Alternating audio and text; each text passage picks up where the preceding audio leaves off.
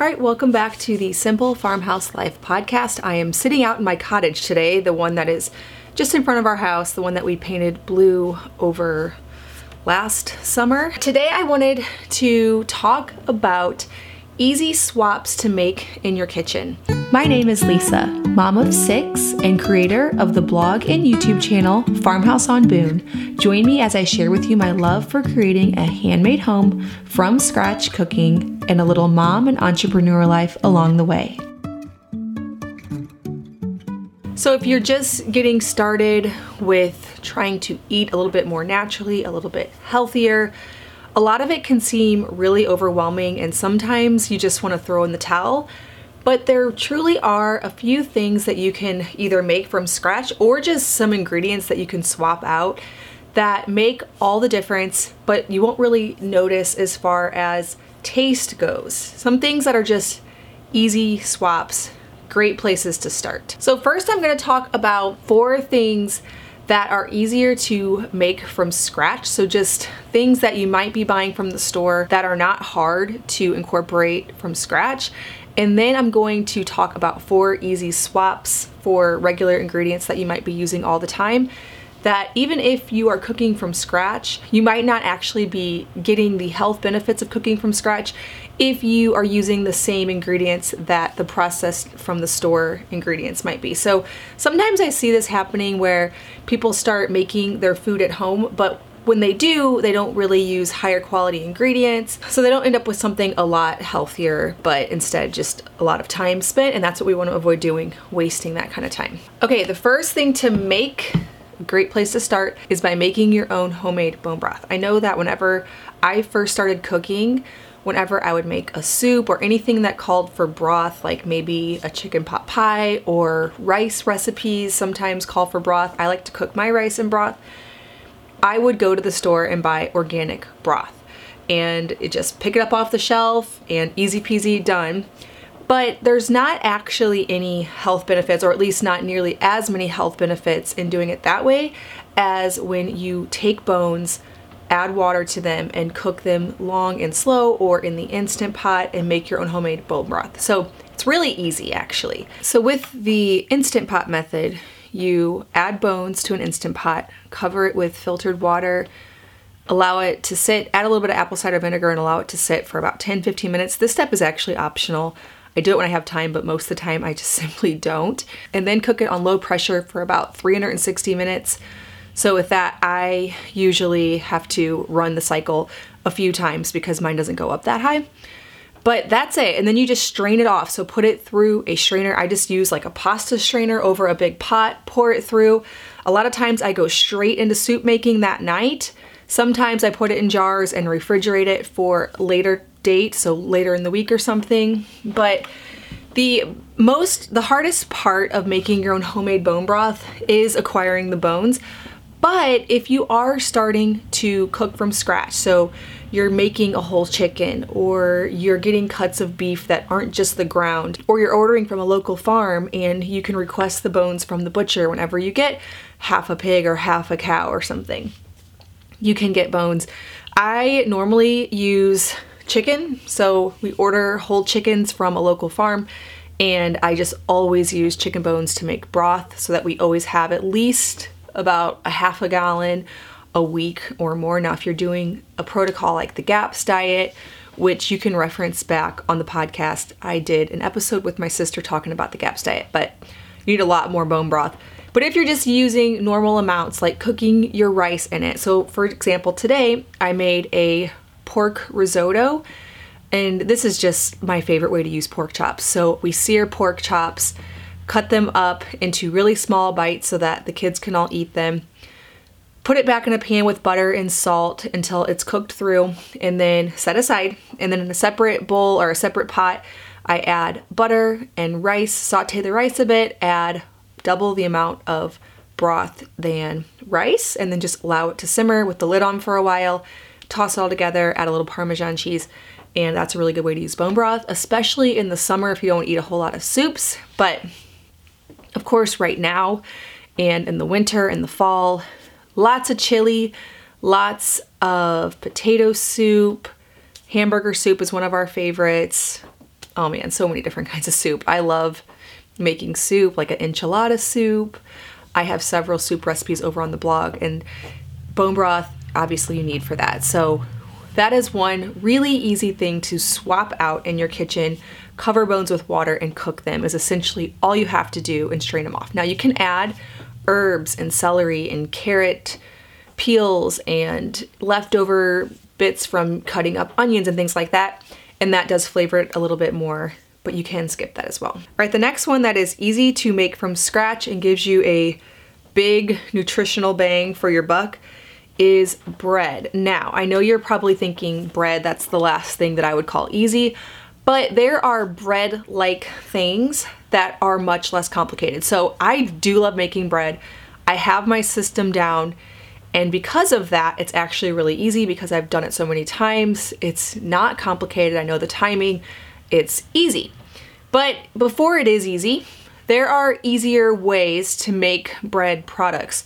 So, for example, English muffins, they essentially cook up like pancakes. You put them on a skillet that's preheated, allow them to cook slowly, rise a little bit, flip them, and you get what could be bread for sandwiches or for breakfast really easily, really no rising involved. Um, it's pretty quick. We do an overnight soak for them, but bread like products, even something like tortillas could fall in this category. And when I go into my next section about what ingredients to swap out to really get the most nutritional benefits, flour is one of them.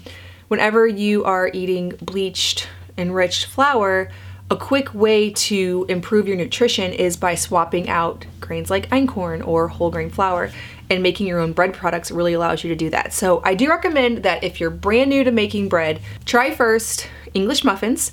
You can make them with yeast or sourdough. Of course, I recommend sourdough. And another thing to try before, if you're really intimidated by this, so if you're really intimidated by trying sourdough starter, which I encourage you not to be, but I started by making my own bread without sourdough starter and then transition into it. So if that's where you want to start, maybe try making my einkorn sandwich loaf. It is a quick recipe. It does not have sourdough. It has yeast packets.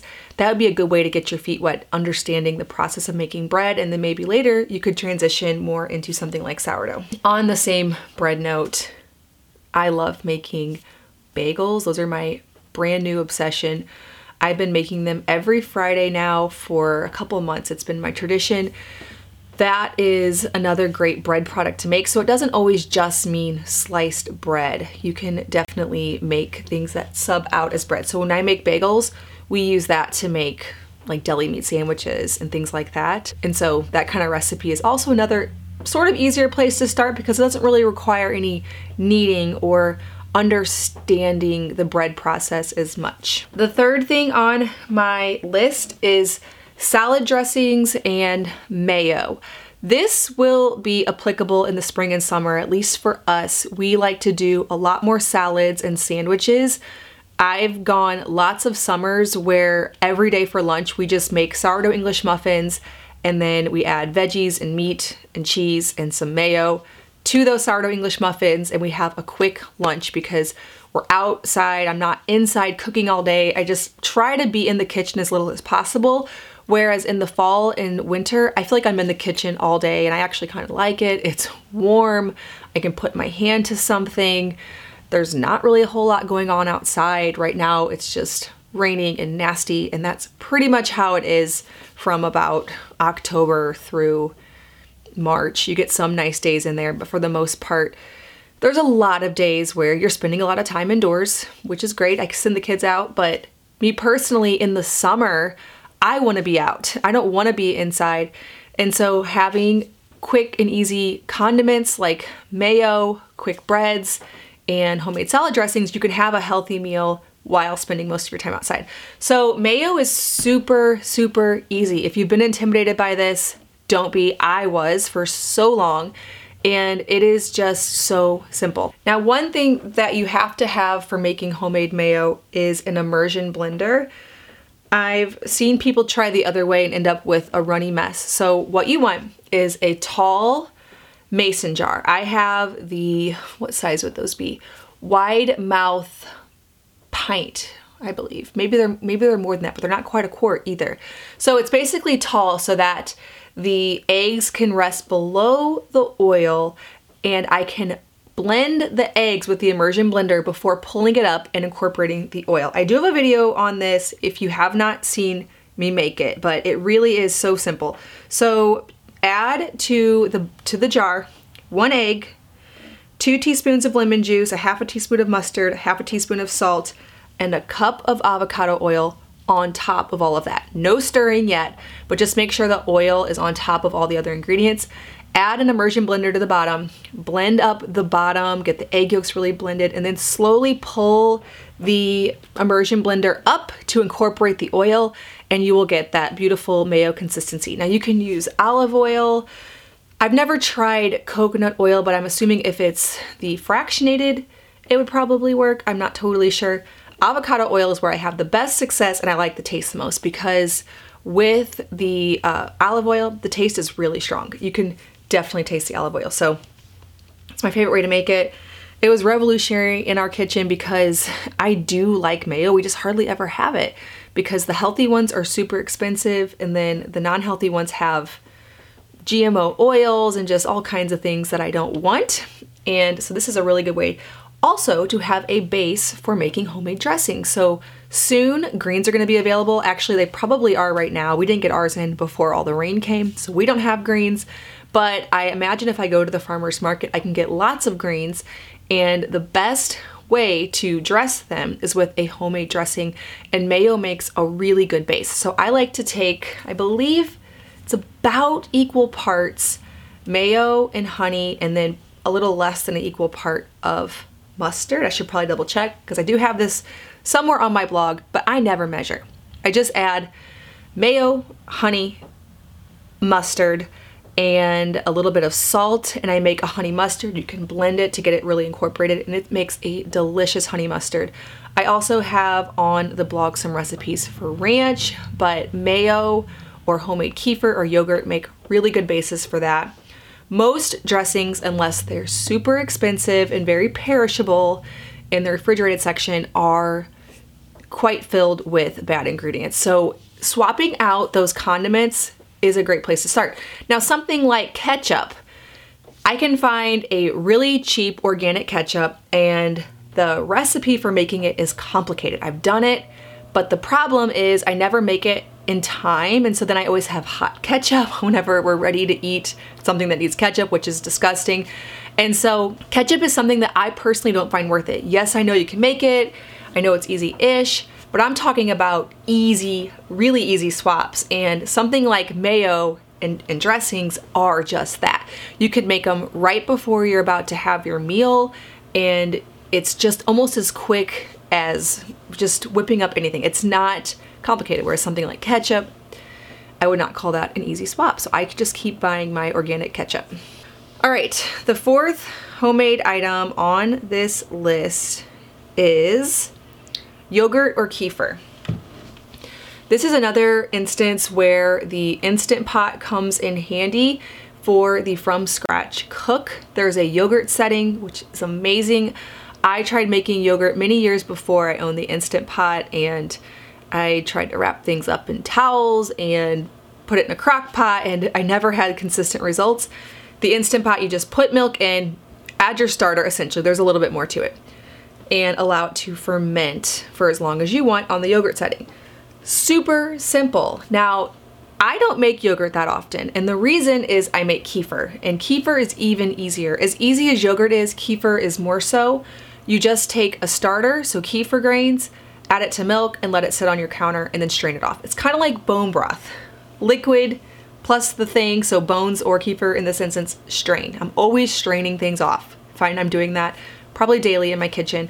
So having that fermented dairy is another really easy place to swap. So whether you're doing yogurt or kefir, try your hand at it. I think you'll find that it's a really easy homemade swap to make. All right, the next category I'm going to talk about is staples that you can swap out if you're a from scratch cook that really make a nutritional difference. So the first one is fats. I see people cooking from scratch and then pouring in something like canola oil. It is just as easy to use a, a high quality healthy fat. So canola is one of the GMO ingredients. There aren't very many GMOs available at this time, or at least last time I researched it. There was sugar beets, corn, soy, canola, and there might be more I'm missing, but those are the main ones. And canola is just a terrible oil to incorporate in your kitchen. So personally, I buy large quantities of coconut oil. It's what I use for most things. I also use organic butter quite a bit, and then I render some animal fat as well as olive oil in cold applications like dressings, and then avocado oil mostly just for the mayo. But making those swaps with fat is a place where you won't notice the difference so much in your cooking. You won't notice the taste, your family won't complain. I mean, if you're getting extra virgin coconut oil, it has a coconut taste. But if you even get, um, I, I get a kind that has uh, I forget exactly what it's called, but it's still a high quality fat, but doesn't have as much of the coconut flavor, even though we don't personally mind it all that much. But it is just, it is a swap that is easy to make that your family won't really notice, but it'll make all the difference in your health. And you can experiment. Try try an avocado oil. Try uh, just any high quality oil, or by using organic butter, things like that but find a way away from the canola. The next one is flours. So, making things like we already talked about bread, homemade biscuits, tortillas is a great swap to make in your kitchen, but make sure you're getting high quality flour. So, there's a few things you can do. One is you could get a grain mill and you could buy bulk berries like wheat berries I get mine from either Azure Standard or Mockmill or Country Life Natural Foods.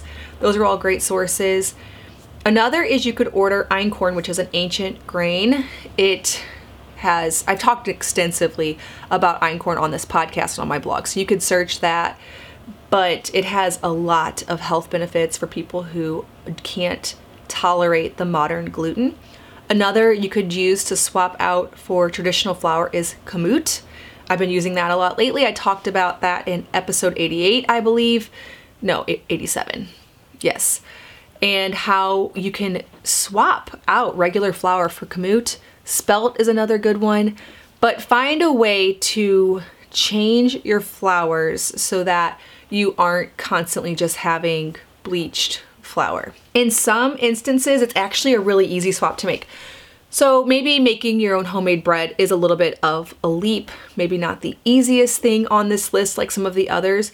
But what about whenever you are thickening a soup or making even a baked good like brownies? You could easily sub out einkorn for that and nobody would even notice the difference. Now, bread, yes, it has a little bit of a different flavor with einkorn. But some of those other instances where you're just adding a little flour here and there, or like quick things like biscuits, nobody's gonna notice and it'll make a big difference. Another one is salt. This one is so easy. It just comes down to sourcing your salt a little bit of a different way. So instead of buying processed, mineral free, iodized salt from the store, you can source a Himalayan pink salt or a Celtic gray salt and get all of the minerals that go with that. And it's just so simple. And if you're cooking from scratch, you'll use a lot of salt. I go through so much salt. I know before I really started cooking from scratch, you don't go through a whole lot of salt. People just fill up those little salt shakers. Those don't suffice. I have a whole, like, it's almost like, what do they used to call those antique things? people used to have like a bucket of salt sitting by their stove.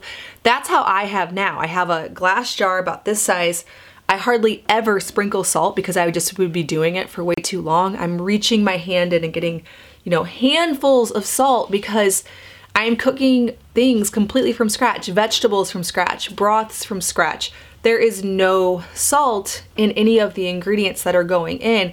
And so you're using a lot of salt. And so the way to make that redeemable to make it to where this is so much better now than what you were eating before when you weren't when you were buying things that already had salt in them is by using a quality salt and it's really not a hard swap to make. And the last thing on my list, I talk about this I just way too much. You guys are probably sick of it. But quality meats. The base of every meal, at least unless you're a vegan or a vegetarian obviously, but the base for us is the meat. So I usually plan the meat portion of the meal and then I build out a whole lot of sides around it. But we go through a lot. It's a protein rich, healthy thing to eat, assuming that you have a high quality source. And I've found that there are options in almost every area. It just takes a little bit of digging. I talk a little bit about this in episode 19 of the podcast and episode 39. Um, episode 39 is where I talked about how to eat like you live on a farm, even if you don't, and why you should. I talk about sourcing, things like that. So, all right, that is my list. I do want to say thank you because should in a few days, or at least shortly after publishing this, hit a million plays, which I'm so excited about. I never dreamed that when I started this podcast a little bit over a year ago I would reach a million. And so, thank you so much, all of you, for following along. I know there's been times where I've shared a lot more, times where I've shared a lot less, and you know, moments where I go through inspiration for this podcast, and then moments that are a little bit more difficult to come up with content ideas. And so, your feedback means a lot to me.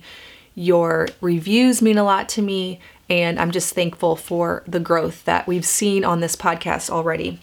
Also, I was going to give you a little bit of update on some of the projects we're working on around our farm because we've been working on quite a bit. One is we are starting on the bathrooms. I've had a few different people out here to look at the bathrooms. It's really hard right now in my area. I don't know if it's like this where you are, but everybody is so busy. So finding contractors, everybody is like six months out. So we're gonna see if we're to be able to get anybody to work on it. If not, Luke and I will just do the work. We can do the work. It's just we have so many other things we want to work on that it doesn't really seem like something that we want to stop and do. So we'll see, but we are working on the bathrooms. Another thing is I just ordered for the front of the house.